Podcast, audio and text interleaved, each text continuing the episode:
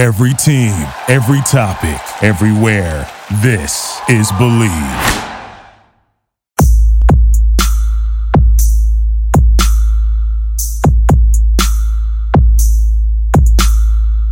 Hello, everyone. This is Paul Brennan, and PGA professional with Believe in Tennessee Golf here on the Believe Podcast Network, the number one podcast network for professionals. Do you believe? Our show is a breakdown of all things golf in the volunteer state. We will cover men's and women's golf tournaments, professional amateur events, and dive into junior golf as well. We'll talk to the players, the instructors, and the organizers. If you enjoyed the show, please subscribe and rate the show on iTunes. You can also find us in our favorite directories Spotify, Google Play, Stitcher, Luminary, and TuneIn. You can find us believe.com or at believe podcast. You can also find me on Instagram at pbrandon21 or on Twitter at QIC underscore golf pro. So, we just had Labor Day week. I hope everybody had fun, was able to get out and play some golf and see what's going on. Uh, I know I was able to uh, spend some time with the family as well. Um, because of the holiday weekend, we had no tournaments, nothing going on um, here in the state. So, to celebrate this being my 37th week on the air, I'm actually going to go back and replay my most listened to episode, and that was with Joey Hickman from In His Grip Golf. Again, backstory on Joey he uh, was a college coach. I don't know if we talked about it a ton in the video or in the audio, but Joey recruited me out of high school to play college golf. Um, I made a decision, went to a different school, but remained friends with him over the years. Um, he's been a big inspiration in my life. Um, he was uh, a teaching professional, a college coach, took over as head professional, moved his way up to director of golf position, and then took this uh, position within his grip as director of, of Tennessee operations. Um, and now it's expanding towards the southeast. I know he's going down to Alabama as well. Um, but it is a it's a it's a golf Bible study group. So every week uh, they get together, they talk about uh, the word, the scripture, uh, and then there's golf afterwards if there's time. Um, but again, great motivational uh, person, uh, great inspiration in my life. Uh, I talk to Joey weekly, um, confide in him, um, and he helps me get through lots of things um, with just some guidance. So, again, Joey, thank you for that so much. But I'm going to go ahead and play that episode, everybody. So go back, listen to this one. Again, this was my most listened to episode so far of the series. Uh, we should be back after the holiday week, uh, back with some regular tournaments. First of all, I want to introduce Joey Hickman, Tennessee director for In His Grip Golf. Uh, Joey's a good friend of mine. We've known each other longer than we care to admit. In fact, about 28, 29 years ago, he started recruiting me for college golf. Joey, say hello to everyone. Hi, everybody. So, Joey, again, we've known each other for almost 30 years now. You've put up with me through a lot and, and helped me out through a lot. But tell me a little bit about you. How'd you get in golf? How'd you get started? Where did it all come from?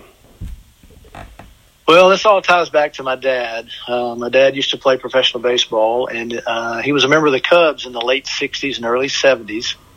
And a PGA Tour performer named Raymond Floyd used to come work out with the Cubs during spring training. They developed a friendship. Um, I wasn't good enough to play baseball, uh, just average at best, and I fell in love with golf, and that's how I got hooked up playing golf. And my dad supported me and pushed me, and Ray would send uh, balls and gloves and whatever else uh, to push me along the way. So um, quite impressionable upon an eight nine year old young boy to pick up golf when he had uh, baseball in his background. So Raymond Floyd's a major influence to help get you involved in the game. That's awesome right there. So let's talk about junior golf. Eight and nine, getting involved in it. Dad's a, a, a major league player, getting to know all these guys. How did you start playing? Did you start playing in junior tournaments? Were you just playing at the local club? Tell me about where you grew up and what was the local club you were at? I grew up in a tiny town named Henning, Tennessee. Uh, the county seat was Ripley, still is Ripley. Um, the county only has about 22,000 people, so it's a small rural county in West Tennessee at a small nine hole golf course, Rolling Hills Country Club. And I, I basically just went out there all the time whenever I could. Um, the older I got, the more they would take me out there and drop me off in the morning and pick me up right before dark. I'd have about three dollars to my name, and I think it cost seventy five cents to get a hot dog, chips, and drink way back when in the seventies. And uh, I just played golf all the time. I'd play till I got hot, go jump in the pool, go back out and play more, and uh, I would do that every day that they would let me do that. Um, a lot of fun. Didn't get to play, start playing with my dad until I was about 16 or 17, but those early years from 11 to about 16, um, I, I cut a lot of teeth there on Rolling Hills Country Club. And so then played well enough, played into high school, uh, took yourself into college. Where did you play in college at? Started out trying to walk on at Memphis State University, um, now the University of Memphis. Um, lasted about three semesters. wasn't getting to play a whole lot. I wasn't that uh, that good of a player. Was a lot better in my mind than I was uh, on paper. So I went the junior college route and wound up um, getting out of there and going to University of Tennessee at Martin, where I had to sit out a year after transfer. Didn't know all those rules ahead of time. I should have graduated from the junior college and did not. Um, but uh, sat out a year and then I went and played for a year uh, didn't didn't play very well at UT Martin. I, I think I was more the captain of the drinking team than I was uh, the golf team. I was uh, living quite uh, quite a different lifestyle then, and it, it carried over into the golf course. Okay, so then finished up college. How did you turn professional? What did you do between college and turning pro and, and, and making that decision to give back to the game? after I graduated from college, um, I, I was planning on going and trying to play somewhere, still chase the dream, you know, just wanted to go somewhere down south and live and play. And during that winter of 86, 87, my father received a phone call from Chief Bender, who was a scout for Cincinnati Reds baseball organization and offered my dad a job as a minor league hitting instructor. And I remember sitting at the dinner table and my dad says, oh yeah, I think I'd like to do that. My son Joey just graduated from college, and he can uh, look after the farm for me while I'm gone. Well, there went my plans to go south, and uh, obviously uh, I was a little dejected. But looking back, uh, with the hindsight as the mirror, I see God's hand in that. That uh, He allowed me to run the farm for four years, taught me a lot about myself, taught me a lot about Him. Um, wound up uh, getting saved while I was farming, and uh, the rest is is history. So, after four years of doing that, in 1991, I drove to Jackson, Tennessee, to talk to a friend of mine that was working at a course over there to see about becoming a club professional. And I walked in, he wasn't there, and I just started talking to the lady behind the counter. And she said, "Well, he doesn't work here anymore, um, but his job is open. If you're interested, we'd like to interview you."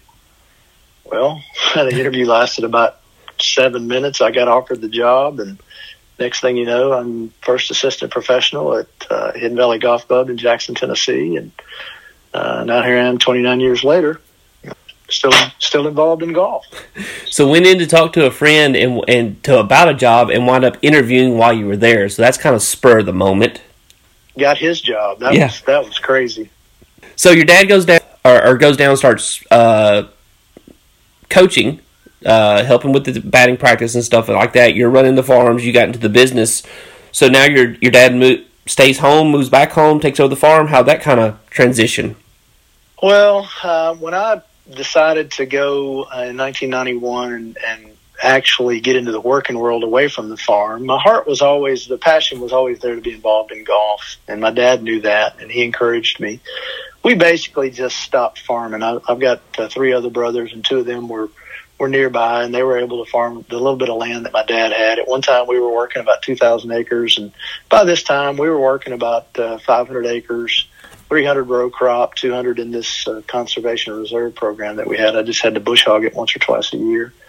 Um, I um, it was really pretty easy and pretty seamless for me to go to work in the golf industry and to learn from um, young man in, in Jackson, Tennessee. Tom Talkington was my first uh, first golf boss, first head professional director of golf, and uh, learned a lot from him. And um, just you know, it was just it was kind of seamless to be honest with you. Um, my brothers still live nearby the family farm, and and uh, we got a small farm, about a ten acre plot that we each have stake in. Both my parents have have uh, passed on, and so a couple of them still farm on the side, and um, you know it, it doesn't quite get out of your blood. It got out of mine. I I've never worked as hard as when I worked on the farm.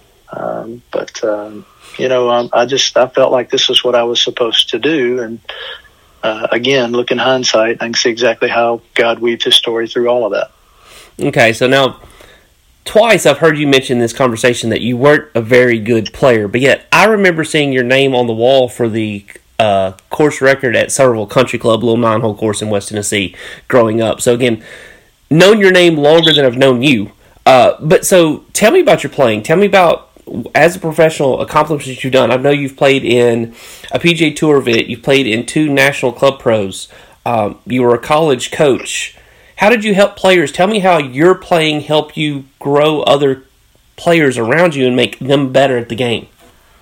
I think a lot of it had to do with where my priority was at that particular time. Um, I wanted all the glory and everything that came from playing really well, but I wasn't willing to put the time in. So when I was working in Jackson um, at Hidden Valley and got offered the coaching job at Lambuth University, um, I, I jumped at it. I mean, for one thing, it was a four thousand dollars supplement to my pay. Uh, secondly, to be able to tell those young men what I did wrong and help them to um, try to apply that to their uh, their golf careers and their lives because you have to prioritize things if you want to succeed. Um, I live by the five P's of successful um, living. Proper planning prevents poor performance. And I, I tried to utilize that in my teaching, help them as much as I could to understand that, understand their limitations, uh, not necessarily to play away from their weaknesses, but definitely to play toward their strengths. Um, for me, I had a great short game. I didn't hit a lot of greens, uh, but if I had a wedge in my hand, I felt like I could hold it from just about any place. Um, that helped me to shoot some of those course records that you saw in those small country clubs in West Tennessee. And uh, when I started playing the longer courses in college, it, it was a challenge because I didn't drive it very straight. I didn't hit my my long irons very well.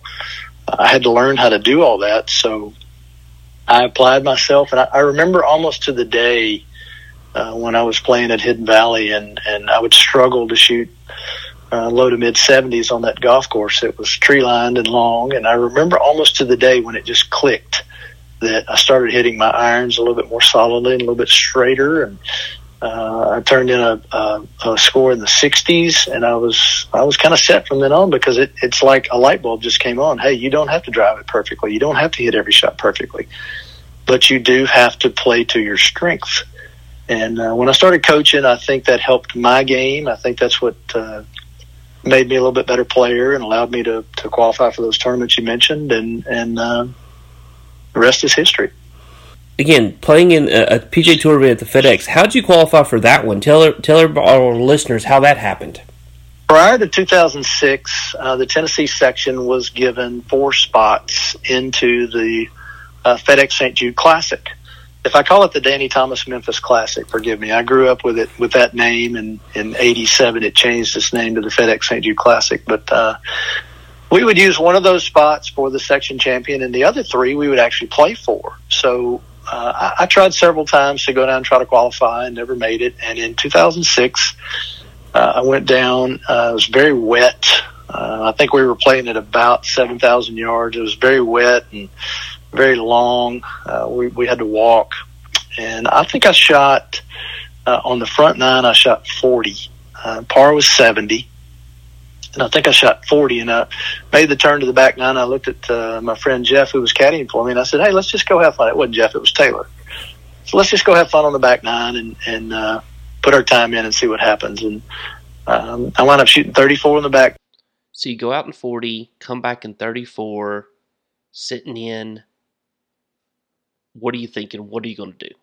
He goes, "Aren't you going to stick around? This this might do some good." It, the conditions were hard today. I said, "No, no, no. Let's go have lunch and see what happens."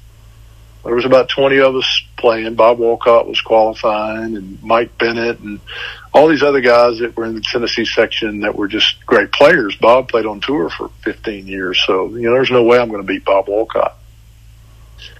Well, the last group uh, was out on the golf course still, and I'm I'm in second place. Uh, there was a 71 and a 74, and the next lowest score was uh, 80, and that was Bob Wolcott. And I'm like, man, I got a chance here. And the last group came in, and the and the lowest score in the group was 79, and I felt like I had won the lottery.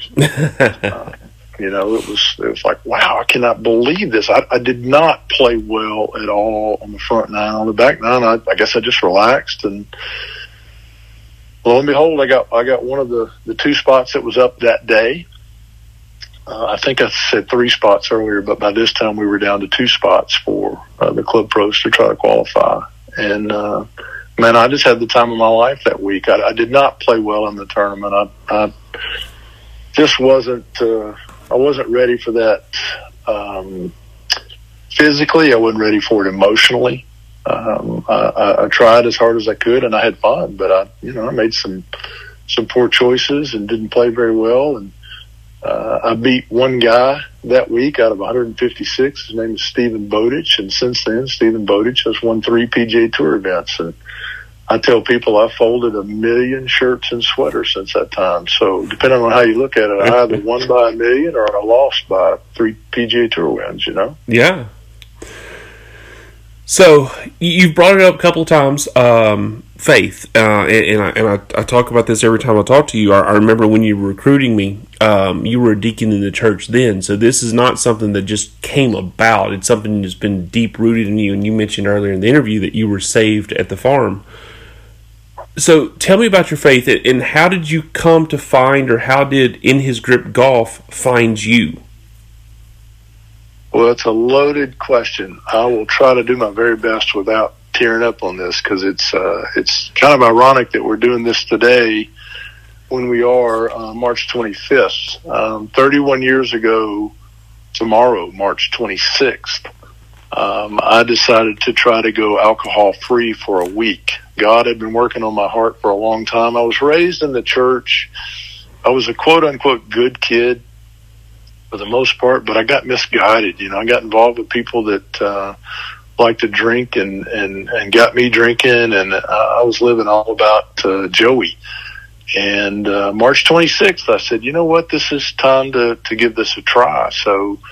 Um, God had been working on me for some time. I remember driving down the road and was listening to some CDs with some uh, songs on there that were uh, pretty uh, hard rockish and and a lot of things about the world at that particular time with uh, sex and drugs and drinking and rock and roll and all that stuff. And I, I took these two CDs and I flung them out the window of my truck driving down the the road. So I did litter. Um, I apologize for that, but I had to get that out of my truck because I just felt like God was trying to change me from the inside out. And so I, I went that week and I was very to myself and very, um, I guess, I guess you'd say alone, trying to figure some of this stuff out. And on April 4th, no, I'm, I'm wrong, April 1st, um, a good friend came and picked me up and wanted to take me to go see a, a movie. The, the movie was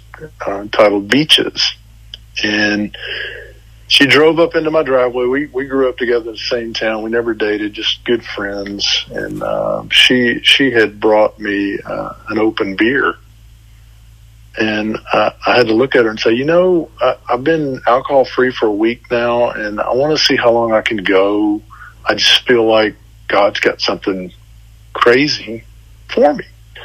She goes, oh, okay, okay. So we went and saw the movie and came back home and had a big time, you know, and, and that night I was a volunteer fireman for a Henning Fire Department. That night we got a, a phone call uh, on our little, we wore a beeper at that time. Nobody had cell phones back then. We still had landlines. Um, and the beeper went off and, and all it said was catastrophe, Hatchie River Bridge, be prepared to stay for a while. And so I threw on my firefighter's gear and jumped in my truck and, and drove down to the bridge. And I got there about the same time the fire truck did. We had no idea what was going on, but we were going to run the lights for the Covington Fire Department. The bridge was between Tipton and Lauderdale County. And um, lo and behold, as soon as we turned the lights on, we saw the bridge, the northbound bridge from Highway 51 had collapsed, and seven uh, spans of that bridge was now down in the water. and I had never been confronted with death outside of a loved one, you know, an aunt, uncle, grandparent, whatever that had passed away. Um, that's really the only contact I'd had with death up to this period of time. Well, we turn the lights on and we shine them down there, and there's dead bodies on cars in the edge of the, the river with an expanse of the bridge laying on top of the car. Seven people wound up dying uh, in that uh, event. And God just impressed upon me at that time, like, Joey, if you'd have been on that bridge, where would you have spent eternity? And I don't know that I could have answered that with the word heaven um, because I had lived such a crazy, selfish life up to that point. And so I think between March 26th and April 1st, God was getting my heart ready for what was taking place that night uh, with that bridge uh, falling into the river. So I began to hang out with people in in uh, Tipton County that were uh, I know they were um, church going, Bible believing people about my age. We we started this club called the Young Adult Christian Club. I started getting filled with the Word with those guys, and they were discipling me. Wound up in '91, moving to Jackson. This is a year and a half later, two years later moving to Jackson to get in the golf business. And uh, so I, have always had faith there since um, March 26th to April 1st of 1989. Uh, I've always I've always believed that uh, I was saved on March 26th, but he nailed it home on the night of April 1st. And I decided that I was going to live the rest of my life for him. So through golf. Um, started out coaching a small college team in, in Jackson, Lambuth University. I loved that. I loved spending time with you guys and helping you with your games, helping you with your, your lives and hopefully modeling something for everybody that happened to be there. I was working full time teaching uh, golf and, and working behind a counter. Um, I, I, I enjoyed that. Uh, great great time in the in the career side of golf. And long about 2011, um, I've been in Nashville since 1996. That's become my home. Working as head professional at Old Hickory Country Club, one of my members came to me with an all expense paid trip to Scotland. And this was right at the middle two thirds of the golf season. I'm like, man, there's no way my board's going to let me go. Well, they let me go. I remember walking off 18 green at the old course about the third day we were there. And at the time I had Titleist hats and on the back of the hat it said Mark 836, which says, for what does it profit a man to gain the whole world and lose his own soul? That was my life verse, still is. And this gentleman came up to me and he goes, Tell me about that verse. And I start telling him about it. And he's got a southern drawl. And I look at him real close and I said, You look familiar. He goes, Well, my name's Bert Dargy. Well, Bert lives in, in Nashville now, but his father was Bert Dargy, and he had a golf shop in Memphis. Everybody went to it. That's where I got all of my clubs and equipment um, through junior golf and college. And, and I'm like, man, I, God put me halfway around the world, and I'm meeting a guy from Memphis, Tennessee, who now lives in Nashville. And he starts telling me about this guy named Scott Lehman and this ministry in his grip. Well, I'm on the other side of the world finding out about a ministry that's in my backyard here in Nashville. When I get home, I, I, I call Scott and set up a time to meet him. And we wound up hosting a couple in his grip golf tournaments at the church I was going to at the time. And uh, then we went dormant after that, 2014.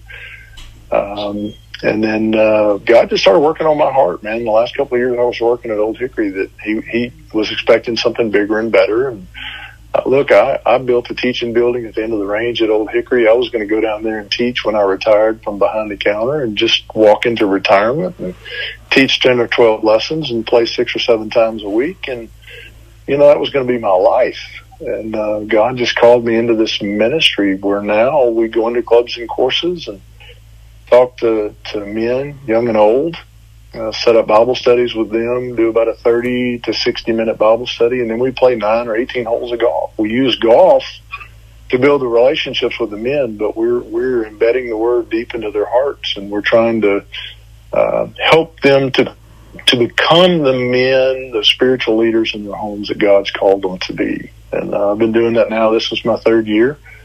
I retired the end of uh, 2017 with Old Hickory.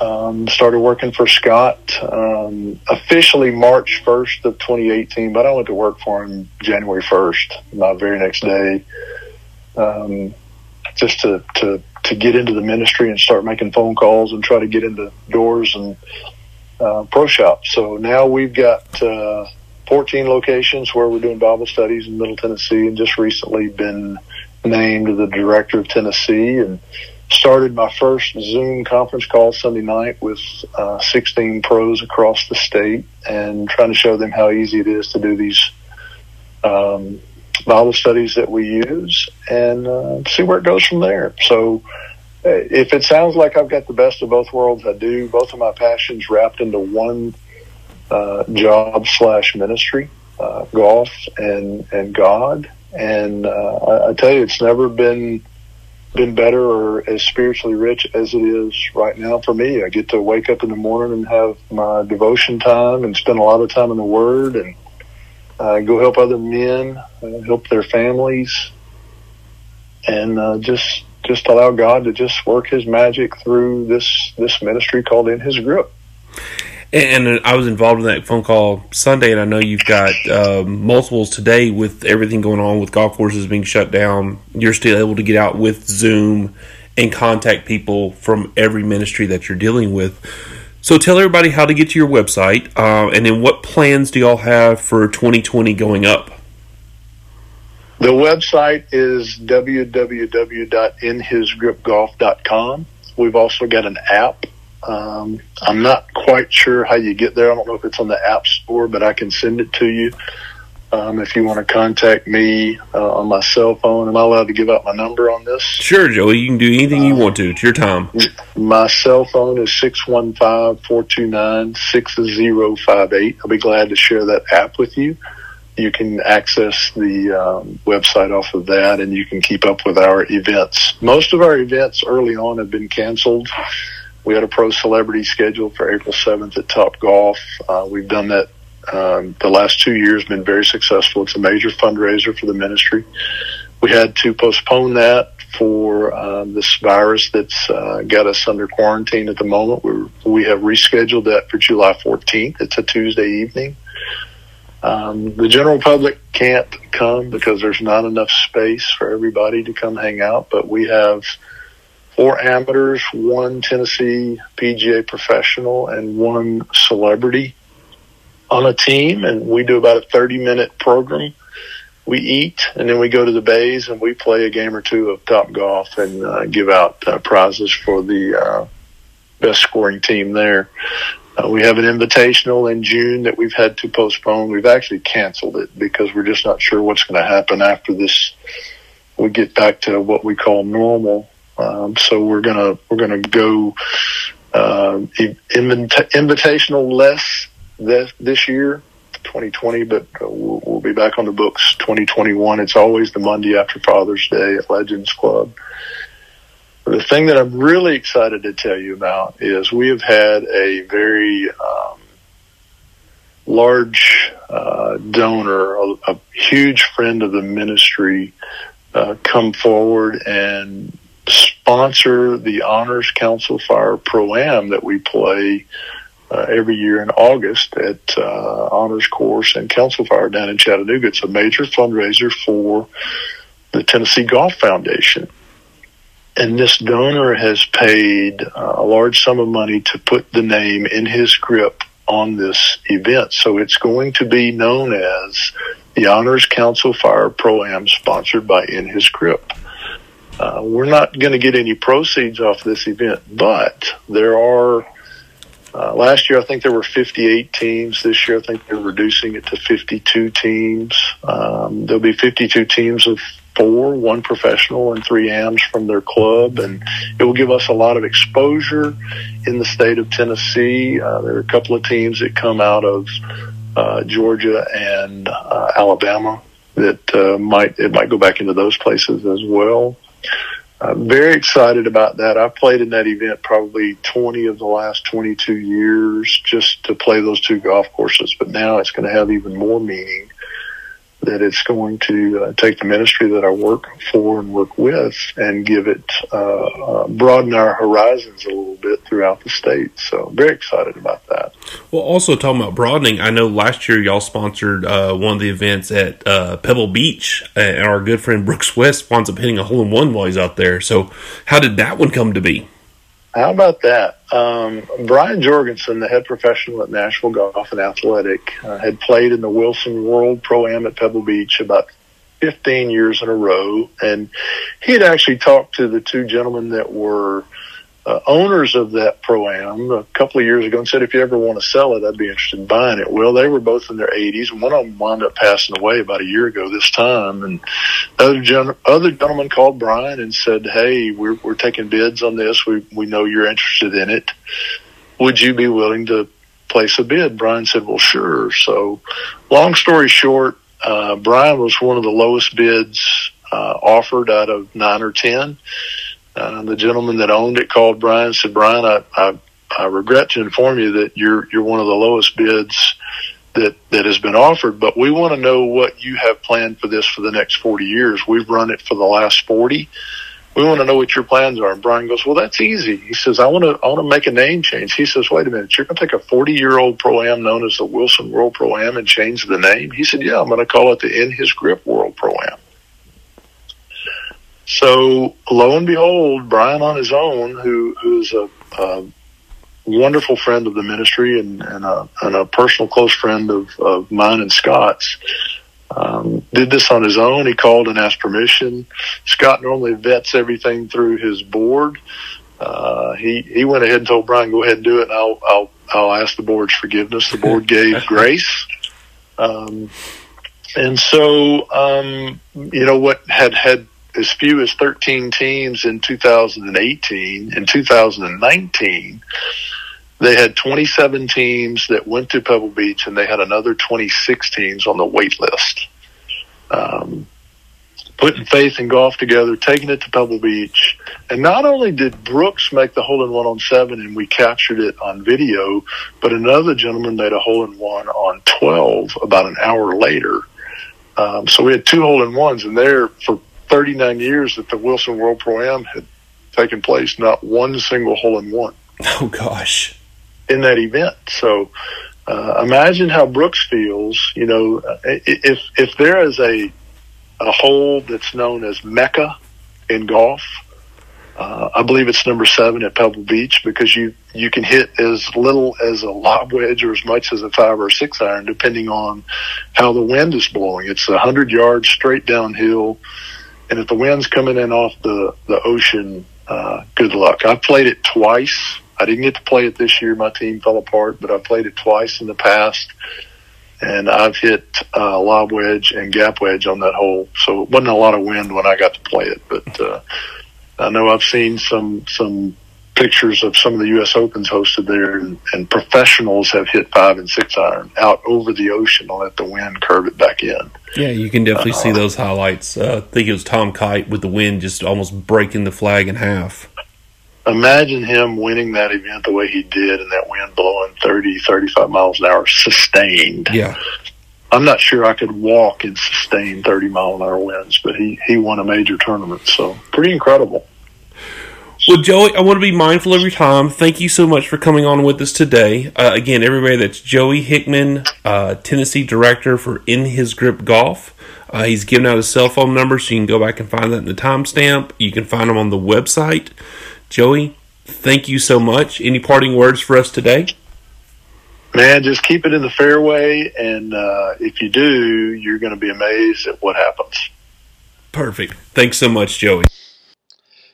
So, everybody, thank y'all so much uh, for listening to that replay of the interview with Joey Hickman. Um, in His Grip has resumed all of their normal operations. So they're back to playing. Uh, you can find them on inhisgripgolf.com.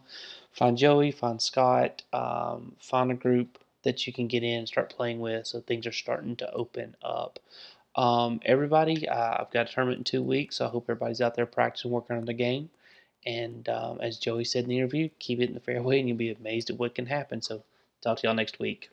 Again, this is Paul Brandon with Bleav in Tennessee Golf on the Bleav Podcast Network, the number one podcast network for professionals.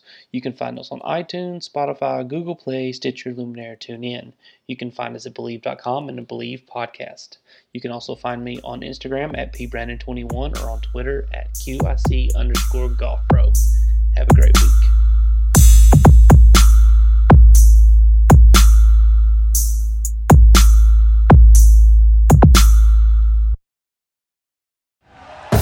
Thank you for listening to Bleav. You can show support to your host by subscribing to the show and giving us a five star rating on your preferred platform. Check us out at Bleav.com and search for B L E A V on YouTube.